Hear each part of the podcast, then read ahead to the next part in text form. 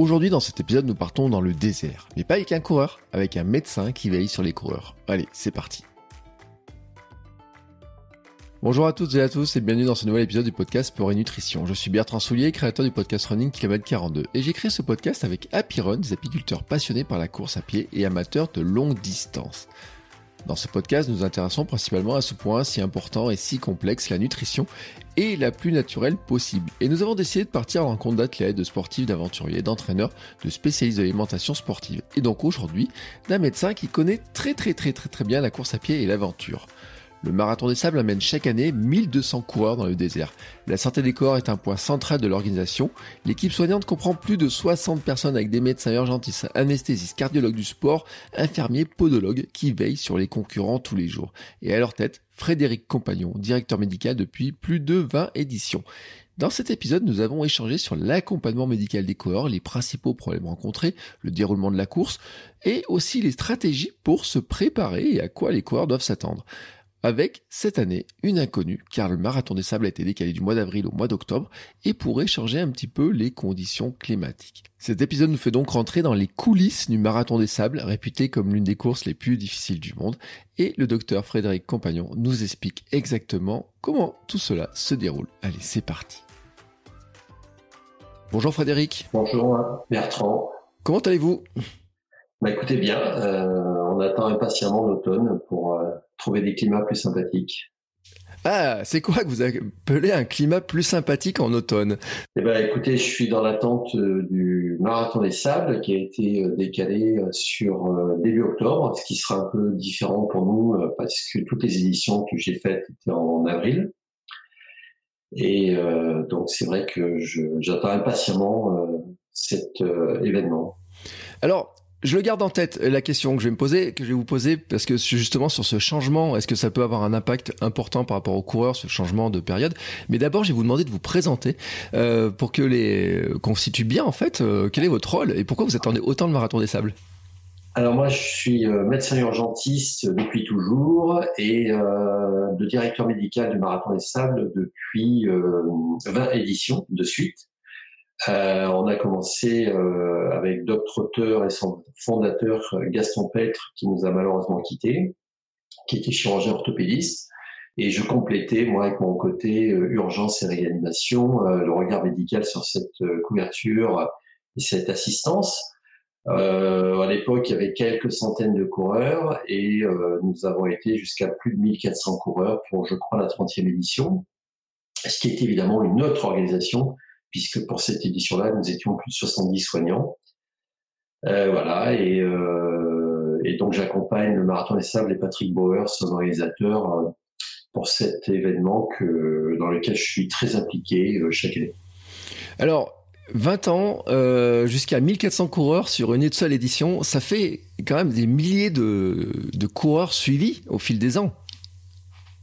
Oui, alors le, le, le souci, c'est justement pour moi de réussir à garder un regard assez froid sur la course quand j'y suis pour pouvoir prendre des bonnes décisions et pas être trop impliqué affectivement avec chacun des coureurs, même si chaque année j'ai des amis et dans la prochaine édition j'aurai même mon fils euh, comme coureur euh, et euh, en même temps pouvoir prendre des bonnes décisions et euh, dans pour assurer la sécurité de chacun euh, et en plus euh, pouvoir organiser calmement les choses dans un événement où il y a quand même une grande part d'affectifs. Et euh, c'est ce que je dis à chaque médecin qui nous rejoint, ou infirmier, ou podologue, il est rare de faire la semaine sans pleurer.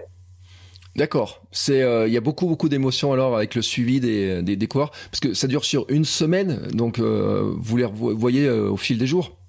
Oui, oui, puis il y en a qui sont là euh, depuis des années avec nous, euh, avec qui nous avons même des contacts euh, privés en dehors de la course, euh, et qui nous demandent parfois euh, des petits renseignements euh, par rapport à des petits problèmes médicaux qu'ils ont.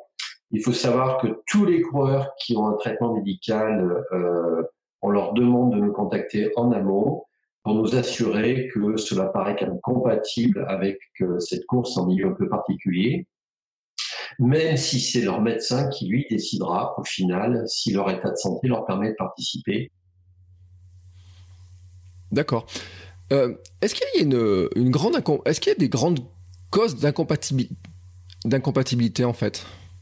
Alors, il y en a très peu, mais il en reste quand même quelques-unes. Je vais vous citer un exemple qui est un coureur américain qui est venu une année avec un dérèglement de son rein par rapport à la gestion de l'eau, qui est une maladie rare, mais qui est bien connue, et qu'on appelle le diabète insipide, et qui, évidemment, qui nous l'a caché, et qui, évidemment, a présenté les complications au troisième jour.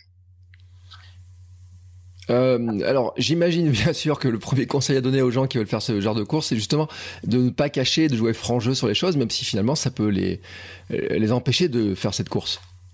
Alors non, euh, oui, oui, bien sûr, jouer franc jeu.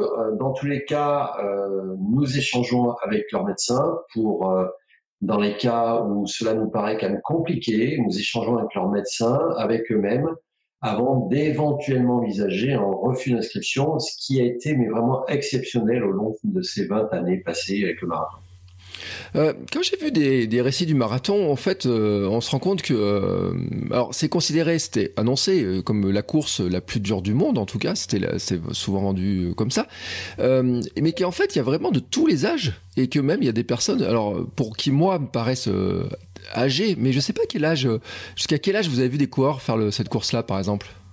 Alors, euh, tout d'abord, là, sur cette, euh, oui, cette phrase, cette définition qu'on trouve souvent pour le marathon des sables comme étant la course la plus dure au monde, physiquement, je ne pense pas que ce soit la course la plus dure au monde parce que l'essentiel, c'est d'avoir un bon état physique. C'est évident qu'on ne peut pas se permettre d'y aller si son état physique euh, a quand même quelques handicaps, même si certains handicaps euh, peuvent être contournés, et surtout un entraînement Euh, extrêmement euh, serré, avec une préparation physique et morale. Alors là où c'est, un peu, c'est difficile, c'est parce qu'elle dure quand même une semaine, et donc euh, chaque coureur a une remise en cause à plusieurs occasions dans la semaine sur son choix à participer. Il y a une pression qui s'installe, c'est évident. Mais euh, j'ai vu des coureurs euh, de plus de quatre-vingts ans qui ont très bien fait cette course. J'ai le souvenir il y a trois ou quatre ans, d'un homme de quatre-vingt-trois ans de mémoire qui a parfaitement géré la course. Il y avait, je crois, cette année-là, mille coureurs et il a fini dans les sept cents, ce qui était remarquable en ayant un physique vraiment parfait. Mmh. Euh, moi, en tout cas, ça me laisse rêveur parce que je me dis que euh, on peut courir euh, longtemps hein, si on a, si on s'entretient, si on. J'imagine qu'il avait un entraînement qui était vraiment euh, très suivi, bien entendu. Hein. Oui, c'était quelqu'un qui a très bien géré son entraînement, sans pousser trop non plus, pour pas arriver fatigué, pour pas euh, trop fatiguer ses articulations et tous ses mécanismes, euh, tendons et autres, et euh, qui en plus avait un très bon mental, mais il avait surtout un physique exceptionnel pour cet âge, bien sûr. Hein, c'est, ils sont quand même pas très nombreux à pouvoir le faire comme ça à cet âge-là. Euh, j'ai vu des coureurs de vingt ans qui, par contre, avaient de gros, grosses difficultés. La moyenne d'âge, d'ailleurs, sur cette course, est plus proche des presque quarante ans parce que euh, il faut quand même avoir le moral et euh, une bonne gestion euh, de son stress interne par rapport à la gestion sur la semaine de la course. Euh, j'ai des, euh, dans un, il y a un épisode où j'ai eu Cécile Bertin qui, a, qui en a fait, alors je sais plus combien elle en a fait, mais en tout cas qui a couru dans, dans pas mal de, de ces courses-là. Et on parlait justement des, et on va venir après au sujet de l'hydratation, la nutrition, et cetera. Mais elle disait qu'en fait il y a quand même plusieurs euh, courses dans la course parce qu'il y a ceux qui vont très vite et puis il y a ceux qui arrivent très tard le soir euh, après tout le monde, qui ont des, une gestion aussi un peu particulière de leur effort, même de l'alimentation, des difficultés. Euh, c'est, euh, on a un temps moyen par exemple que le coureur en moyenne et combien de temps ils mettent sur les étapes, ils arrivent euh, très tard, comment ça se passe? Alors oui, c'est, il y a effectivement plusieurs courses. Hein. Il y a, moi je dirais, trois euh, groupes de coureurs. Il y a le premier groupe qui sont vraiment les, les athlètes, c'est-à-dire ceux qui sont là pour faire euh, le top dix euh, dans leur, euh, au classement général ou en tout cas euh, être très bien classés dans leur catégorie.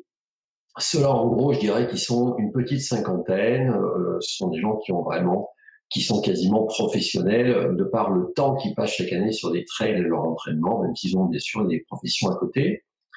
Euh, ensuite, il y a, je dirais, euh, les deux tiers, oui, presque les deux autres tiers des coureurs qui sont euh, des athlètes ou des personnes qui ont un bon niveau sportif et qui sont là pour euh, espérer faire la course. Dans un, ils se donnent des objectifs en nombre d'heures qu'ils veulent passer sur la course ou en classement, qui sont parfois déçus, parfois ils sont très contents du résultat, et parce qu'ils connaissent pas le terrain avant de venir pour la plupart, et les conditions. Et puis ensuite, ceux que j'appelle plutôt les pèlerins du désert, qui viennent parce qu'ils veulent vivre une belle aventure et qui font pratiquement toute la course en marchant. Euh, et c'est possible. Euh, c'est possible. La vitesse moyenne minimum euh, qui permet de passer les étapes euh, et les, pour, les barrières horaires est quand même celle d'un marcheur qui ne traîne pas trop et qui s'arrête pas trop longtemps aux différents points de contrôle. Donc, il est tout à fait possible de faire marchant. Sur une étape de quarante-deux kilomètres, euh, qui est le, en général euh, le dernier jour du chronométrage, il y a les premiers qui vont mettre, euh, disons, deux heures et demie, trois heures, parce qu'il y a quand même un terrain difficile. Et les derniers euh, vont mettre une dizaine d'heures, euh, parce que le temps maximum autorisé sur cette étape est, je crois, de douze heures. D'accord. Alors, moi, je suis quand même impressionné parce que on dit il y a quand même un terrain difficile, mais deux heures et demie, trois heures sur un marathon dans le désert, euh, c'est là où on voit quand même que ce sont des sacrés athlètes, là, dans les top dix. Hein. Ah oui, oui, ce sont vraiment des athlètes exceptionnels. Il y a des, il y a des athlètes parmi eux qui ont gagné des marathons internationaux dans les grandes capitales du monde.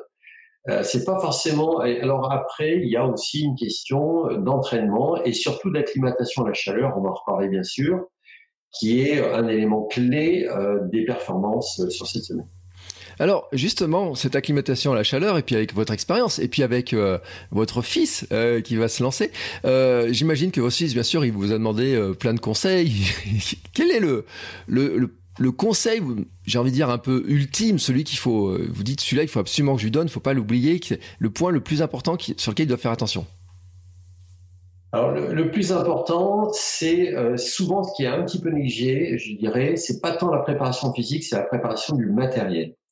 Euh, alors le matériel, ça comprend bien sûr les chaussures, les chaussettes, le short, enfin tout, et je conseille vraiment aux coureurs de consacrer plus de temps euh, sur cette partie-là, qui est souvent négligée, parce qu'elle peut avoir des longues, lourdes conséquences sur leur course, en particulier avec des frottements pour le sac à dos, euh, s'ils ne s'entraînent pas avec leur sac à dos, ou bien leur physique qui n'est pas préparée à courir avec un sac à dos chargé d'environ huit kilos, je dirais huit neuf kilos, qui est le poids moyen, sans l'eau, hein, sans l'eau qu'ils transportent euh, à raison de, en moyenne, un litre et demi en permanence, parce qu'ils sont ravitaillés régulièrement en eau. Et, euh, et au niveau des chaussures, là aussi, il y a une grande discussion. En tout cas, ce qu'il y a de sûr, c'est qu'il ne faut pas les prendre à la pointure habituelle. Euh, il faut prendre, prendre au moins une demi, voire une, voire une et demie pointure au-dessus, parce qu'avec la chaleur et la répétition de la course, le pied a quand même tendance à grossir. Euh, donc, euh, il peut y avoir des gros problèmes à ce niveau-là. Et euh, évidemment, tout le monde ne peut pas se permettre d'aller passer quinze jours dans les dunes de Merzouga avant pour s'habituer au climat local. Oui, alors sur les chaussures, d'ailleurs, j'ai lu euh, la biographie de Yvon Chouinard, de Canapé, la course la plus cour- la, la course la plus dure du monde, pardon, qui disait d'ailleurs qu'il y avait une, euh, il s'est rendu compte qu'il y avait une bonne amie, c'était avoir les claquettes dans son sac parce que les pieds grossissent, et cetera, que bah, on arrive toujours à les mettre.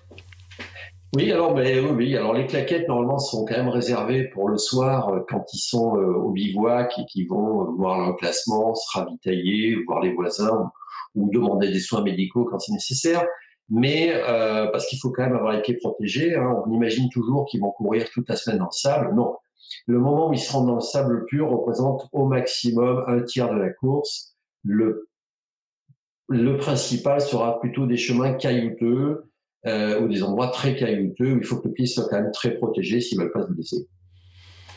Euh, alors, le, on en vient justement à cette histoire par rapport à l'hydratation, par rapport à la température. C'est vrai que bon, tout le monde a l'image du désert en se disant euh, forcément, je vais avoir soif, je vais, euh, euh, il va falloir que j'arrive à gérer cette hydratation, je vais me dessécher. Comment est-ce qu'on peut se préparer à ça ?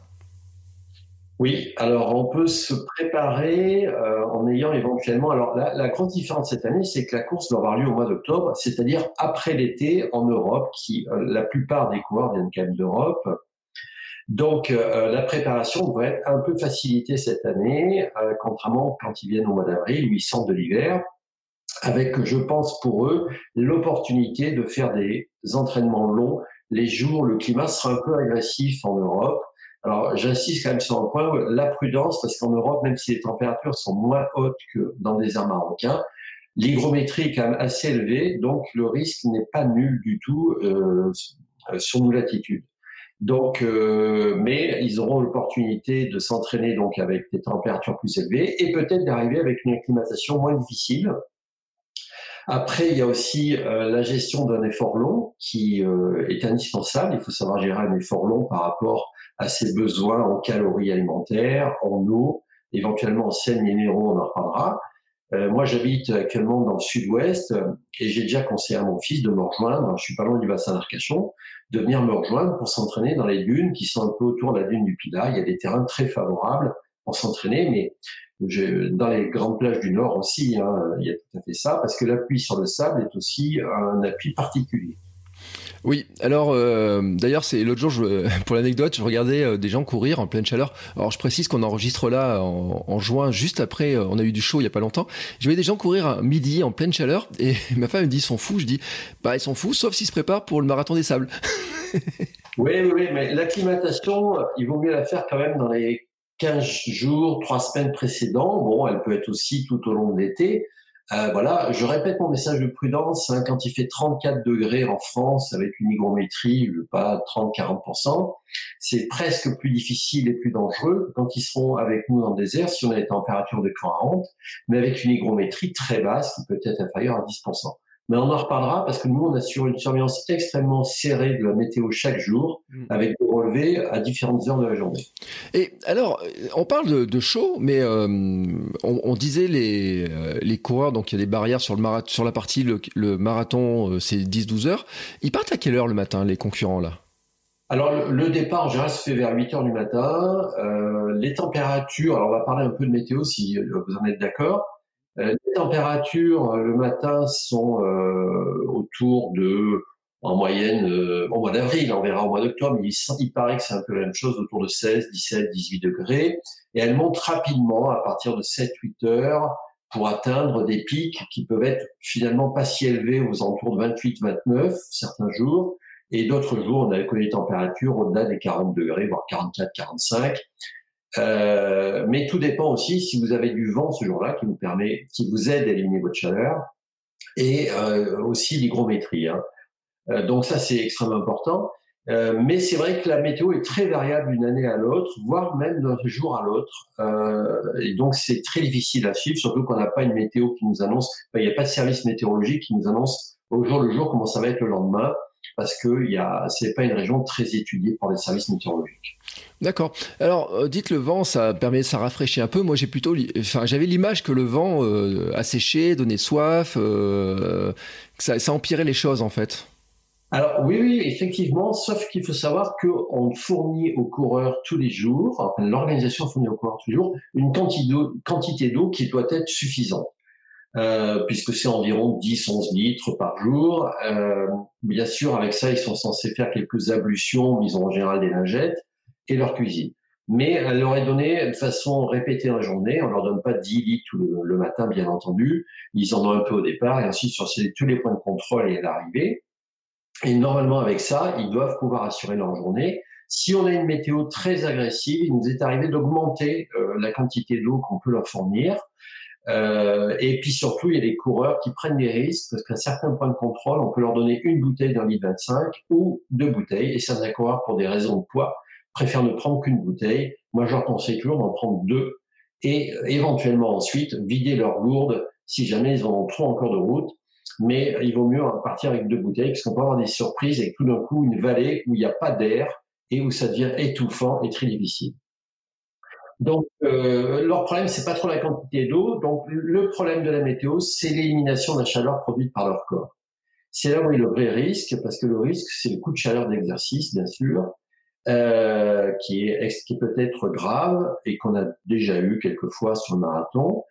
Euh, donc, il faut absolument qu'il y ait bien sûr une hydratation suffisante, puisque le, la déshydratation peut favoriser le coup de chaleur, mais surtout qu'ils puissent éliminer la chaleur produite par leur effort. Et pour ça, si les températures montent, il faut que la, l'air reste sec, ce qui est le cas en général là-bas, parce que leur transpiration permet d'éliminer la chaleur produite par le corps. C'est ça le point clé. Et un jour, on a eu des orages qui sont arrivés et qui ont fait monter les, le taux d'eau dans l'air, l'hygrométrie, leur transpiration n'était plus efficace, et ce jour-là, on a eu une épidémie de coup de chaleur, puisque leur transpiration n'était plus efficace. Donc, euh, c'est là où, en fait, où est un peu le risque, c'est si l'hygrométrie monte, et s'ils ne boivent pas assez d'eau avec une déshydratation qui, là, par contre, peut faire baisser leur capacité physique. Mais s'ils arrivent à s'alimenter et à s'hydrater régulièrement, normalement, ils passent tout ça sans trop de problème. Euh, un point de, de, me disait Cécile Bertin, qui avait l'habitude de ces courses-là, me disait euh, l'importance de se recharger en sels minéraux. Elle me disait, parce que quand on arrive euh, le soir, le t-shirt est blanc, on voit qu'on a perdu énormément de sel. Euh, il y a des stratégies pour ça? Oui, oui, alors je suis très content d'entendre ce témoignage, parce que pas mal de coureurs doutent de la, l'importance de l'apport de sel en complément. Euh, parce que il y a différents discours là-dessus qui peuvent les perturber, mais nous, notre expérience après vingt années ne fait que conforter notre position, qui est de proposer aux coureurs du sel en complément, et on donne, euh, l'organisation donne le jour euh, des contrôles des dossards, donc le premier jour sur place avant que la course démarre, euh, un petit sachet dans lequel il y a de quoi prendre environ une dizaine de grammes de sel par jour en plus. Alors, ce, ce sel complémentaire et supplémentaire, même par rapport à ce qu'ils peuvent avoir dans l'eau minérale qu'on leur donne ou leur alimentation, est indispensable dans des proportions qui varient en fonction du climat dont on parlait tout à l'heure. Donc, on les conseille, nous, euh, sur les points de contrôle, en disant « Attention, aujourd'hui, le climat est agressif, vous perdez beaucoup de transpiration, beaucoup de sel, on vous conseille de passer à telle dose. » On conseille en général au minimum de prendre un gramme de sel en plus par litre d'eau qui leur sont fournis, en sachant que l'eau fournie, celle est faiblement minéralisée finalement. Et donc, on complète cette eau avec des comprimés de sel qu'on leur donne. Euh, et surtout, après, il faut savoir que c'est une règle générale, mais certains coureurs réagissent très bien à cette dose, qui est la majorité des cas. Mais certains vont peut-être en avoir besoin d'un peu moins, surtout s'ils sont acclimatés déjà de base à ces climats. Et d'autres, ce sera insuffisant. Mais on répond à la majeure partie des coureurs avec ça. Et d'ailleurs, le nombre de coureurs en abandon a très nettement diminué depuis que nous leur fournissons ce sel. Euh, là, je, je renverrai, je, je mettrai un lien pour ceux qui, qui n'ont pas écouté l'épisode avec Cécile Bertin, parce qu'elle donne des stratégies, notamment dans son alimentation, parce qu'elle disait que les, les pastilles de sel, justement, elle était, elle, ça passait pas très bien pour elle. Elle donne des stratégies, notamment sur certains aliments qu'elle prend justement pour apporter ces, ce sel. Mais qu'est-ce qui se passe si on en manque ?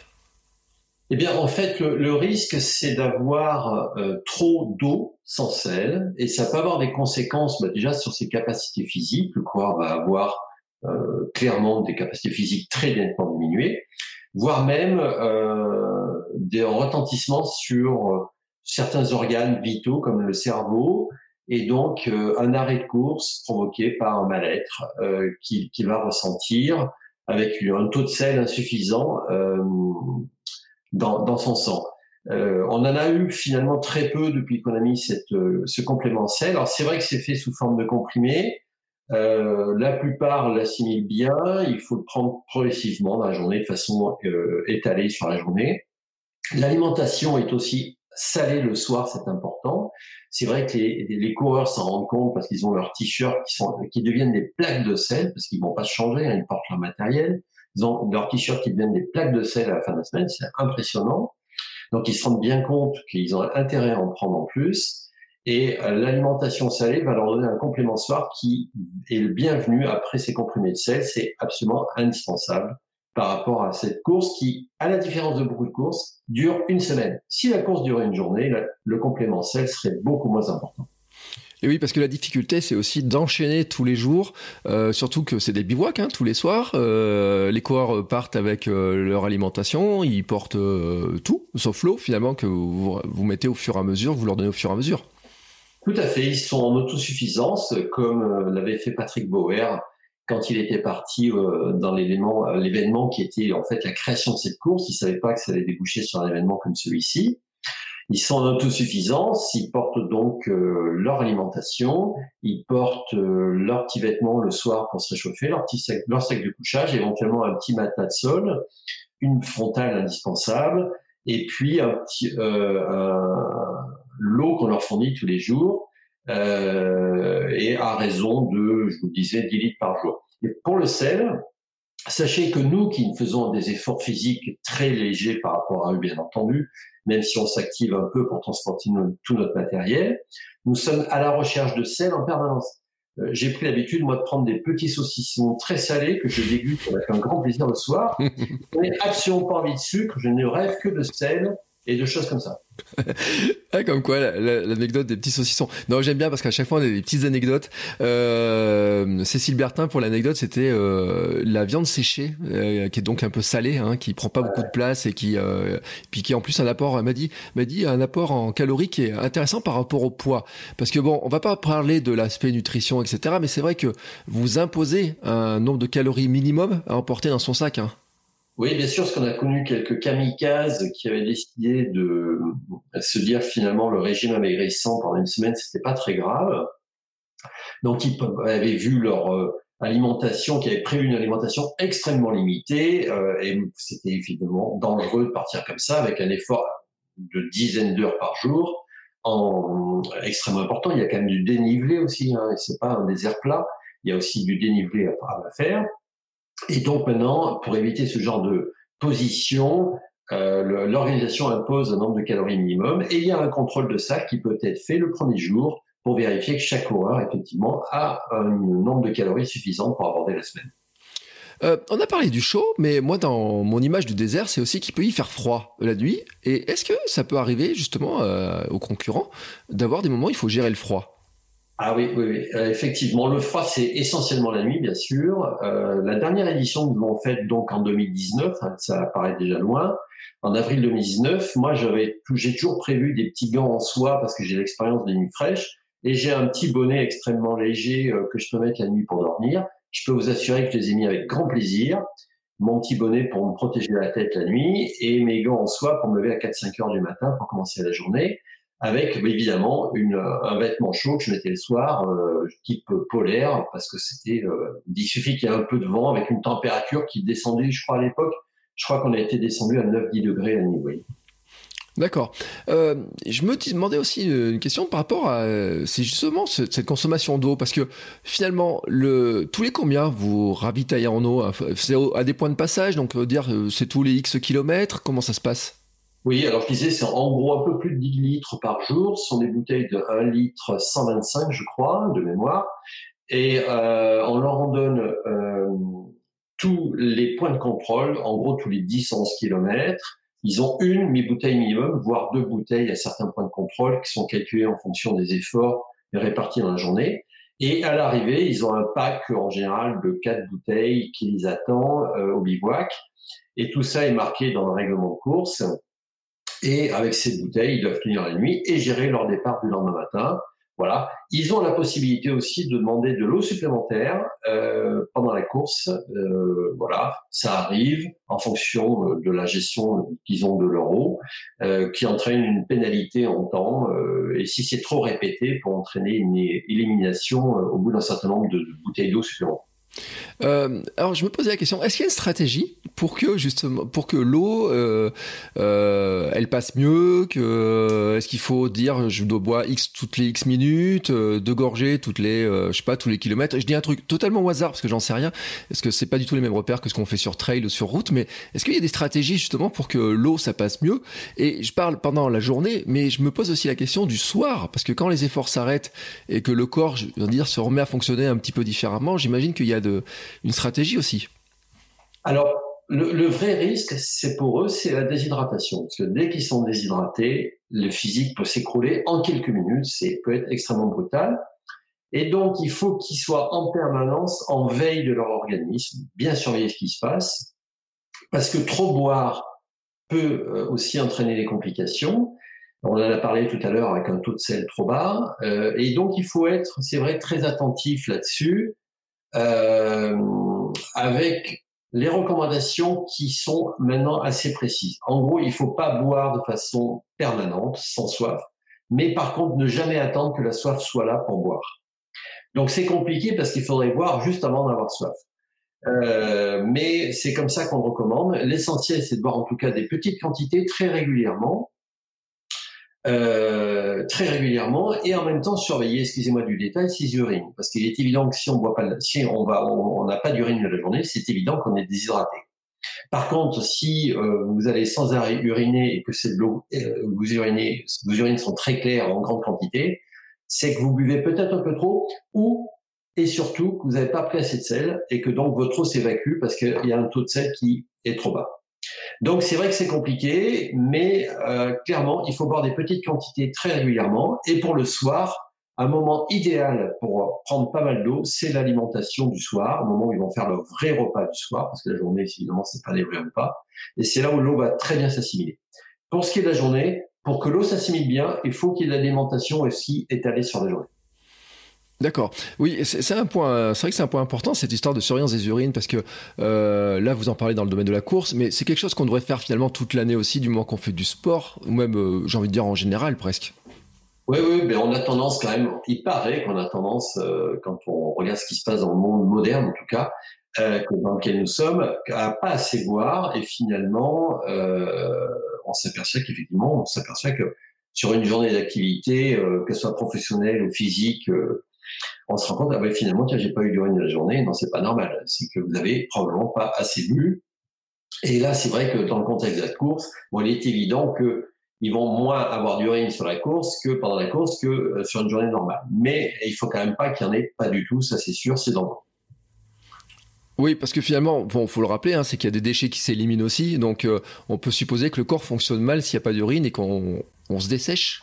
Ah oui, et puis pendant la, pendant la course, ils vont produire pas mal de, vous appelez ça déchets, oui, effectivement, de, de molécules diverses qui sont, qui, qui doivent être éliminées.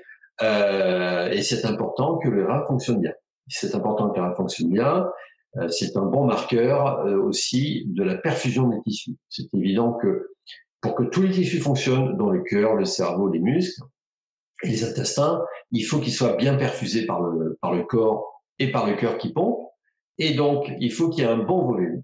Si vos reins ne sont pas bien perfusés, et c'est le bon témoin, ils vont très peu uriner. Ça, c'est un marqueur extrêmement important en médecine, mais sur les courses aussi, bien entendu.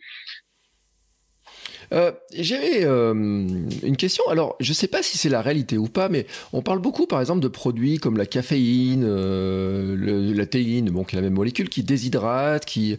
Euh, Est-ce que, par exemple, ça serait des produits à proscrire? Parce qu'on sait, par exemple, des fois, il y a des bars dans lesquels il y a ou des gels, il y aurait de la caféine dedans, il y a des produits comme ça. Est-ce qu'il y aurait des choses? Est-ce que c'est vrai déjà? Et est-ce que ça serait à proscrire ou finalement ça n'a pas d'impact? Alors oui, la caféine et la théine sont réputés euh, comme étant des produits qui sont appelés diurétiques, qui favorisent euh, euh, la, le volume urinaire et donc le fait qu'on va uriner derrière et donc perdre du, du liquide. Euh, en même temps, ils sont bien agréables, donc tout supprimer serait un peu excessif, mais ce qui est sûr, c'est qu'il ne faut pas en abuser, surtout si on ne veut pas se déshydrater. Euh, mais il faut, ils font partie d'un apport, euh, s'ils sont dans une quantité raisonnable, d'un apport tout à fait acceptable.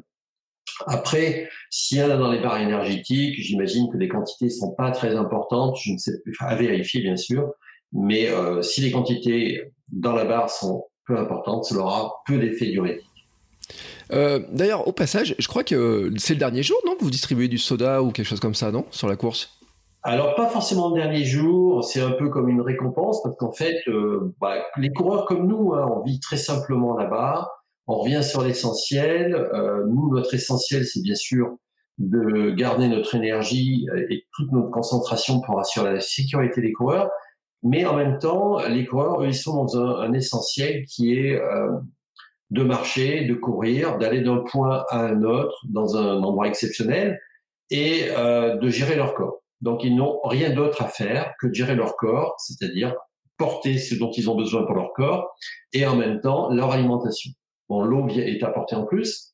Donc, l'essentiel est là. Et euh, le fait de se concentrer sur l'essentiel comme ça, c'est quelque chose de finalement très bien. Et c'est ce qui explique d'ailleurs que beaucoup de coureurs sont, j'allais dire, presque abonnés au Marathon des Sables. En tout cas, ils reviennent régulièrement parce qu'ils ont retrouvé dans ces moments-là des moments de grande sérénité en retournant sur l'essentiel. Euh, c'est euh, c'est vrai que c'est une euh, on l'entend souvent, hein, ce récit de gens qui retournent, qui qui apprécient, qui euh, qui se donneraient presque rendez-vous, on a envie de dire. Ah oui oui, euh, ça on a on a effectivement des habitués, euh, vous savez le Mais euh, je les comprends. Moi, je, moi-même, je suis un habitué. Hein. Pour moi, c'est, c'est un moment important dans ma vie, dans, dans mon année. Euh, et, euh, et le plaisir n'est pas seulement de retrouver, bien sûr, l'équipe médicale avec qui je vais. Euh, c'est aussi le plaisir de retrouver cette région, cet événement, cette ambiance. Et moi aussi, je reviens sur euh, l'essentiel, qui est gérer mon corps, parce que notre fatigue est importante aussi, mais aussi euh, de gérer euh, uniquement la sécurité de ces coureurs et ne n'avoir aucune autre contrainte comme on peut l'avoir avec des coups de fil incessants ou euh, des gestions de, de complications quotidiennes. Mmh. Euh, alors, moi, j'ai deux questions très curieuses à vous poser les questions. C'est, vous l'avez jamais fait, vous, en tant que coureur ? Non, non, moi, alors, je, je n'ai pas de problème physique. Je suis un, un jogger du dimanche, je vais appeler ça. Euh, mais euh, j'ai beaucoup de plaisir à, et de stress quand même, mais aussi beaucoup de plaisir à, à vivre cet événement. Euh, et je me suis posé la question euh, de passer de l'autre côté sans franchir la barrière, parce que finalement, j'ai préféré rester dans mon rôle de médecin plutôt que de personne appréciant beaucoup le sport. Le fait, je vous en parlais tout à l'heure, le fait que mon fils, qui est aussi médecin, euh, jeune médecin, passe de l'autre côté.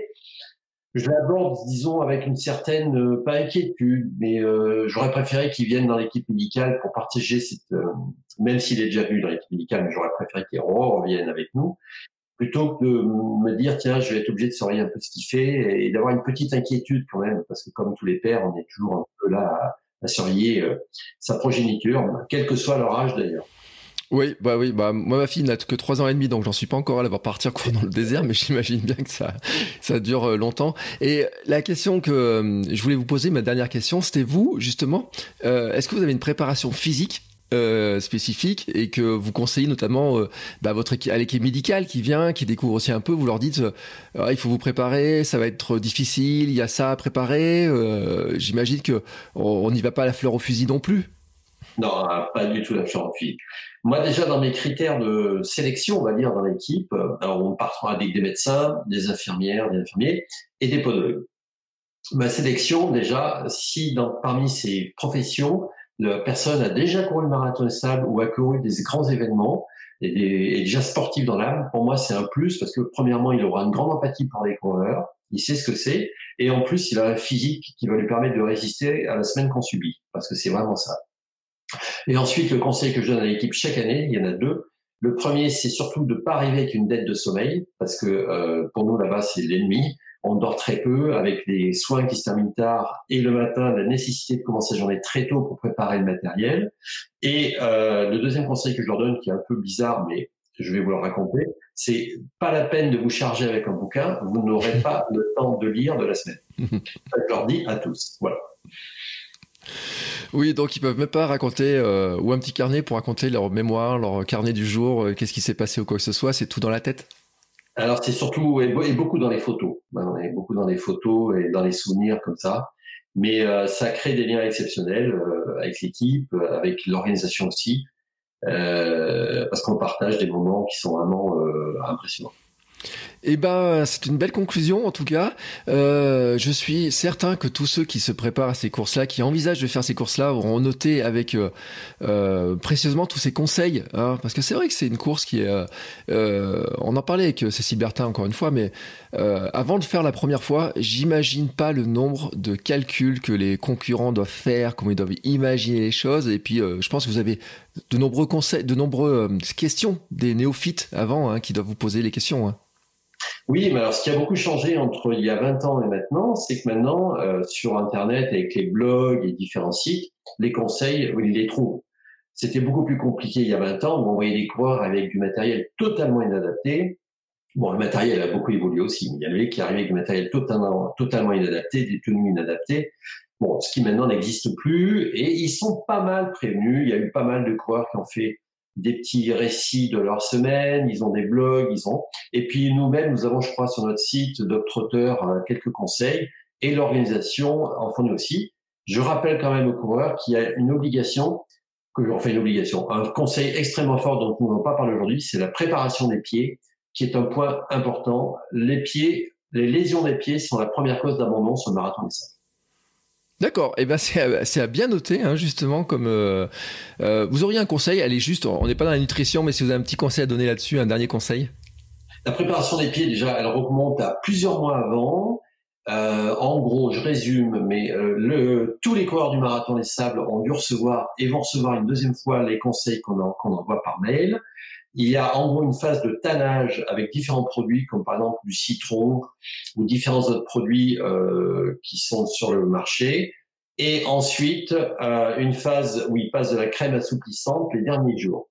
Il faut bien sûr que les ongles soient très bien préparés. Ce qu'on conseille, nous, c'est de voir un podologue au moins une fois pour que les ongles et les orteils soient parfaitement préparés pour éviter des lésions très douloureuses qui peuvent entraîner ensuite des abandons. Alors que le corps va bien, il y a juste le pied qui ne peut plus. Ça, c'est dommage.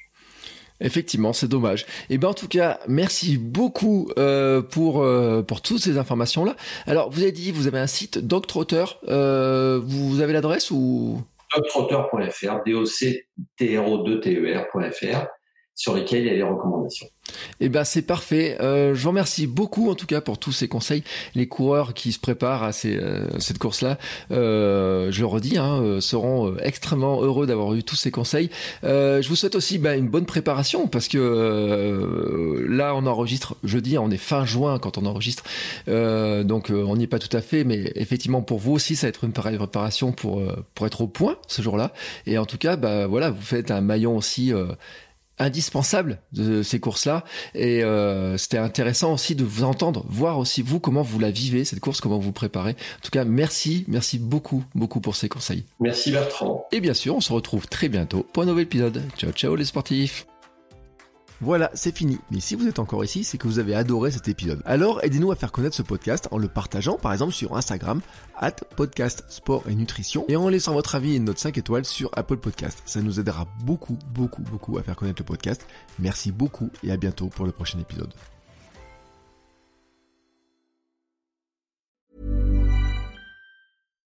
Hi, I'm Daniel, founder of Pretty Litter. Cats and cat owners deserve better than any old-fashioned litter. That's why I teamed up with scientists and veterinarians to create Pretty Litter. Its innovative crystal formula has superior odor control and weighs up to eighty percent less than clay litter.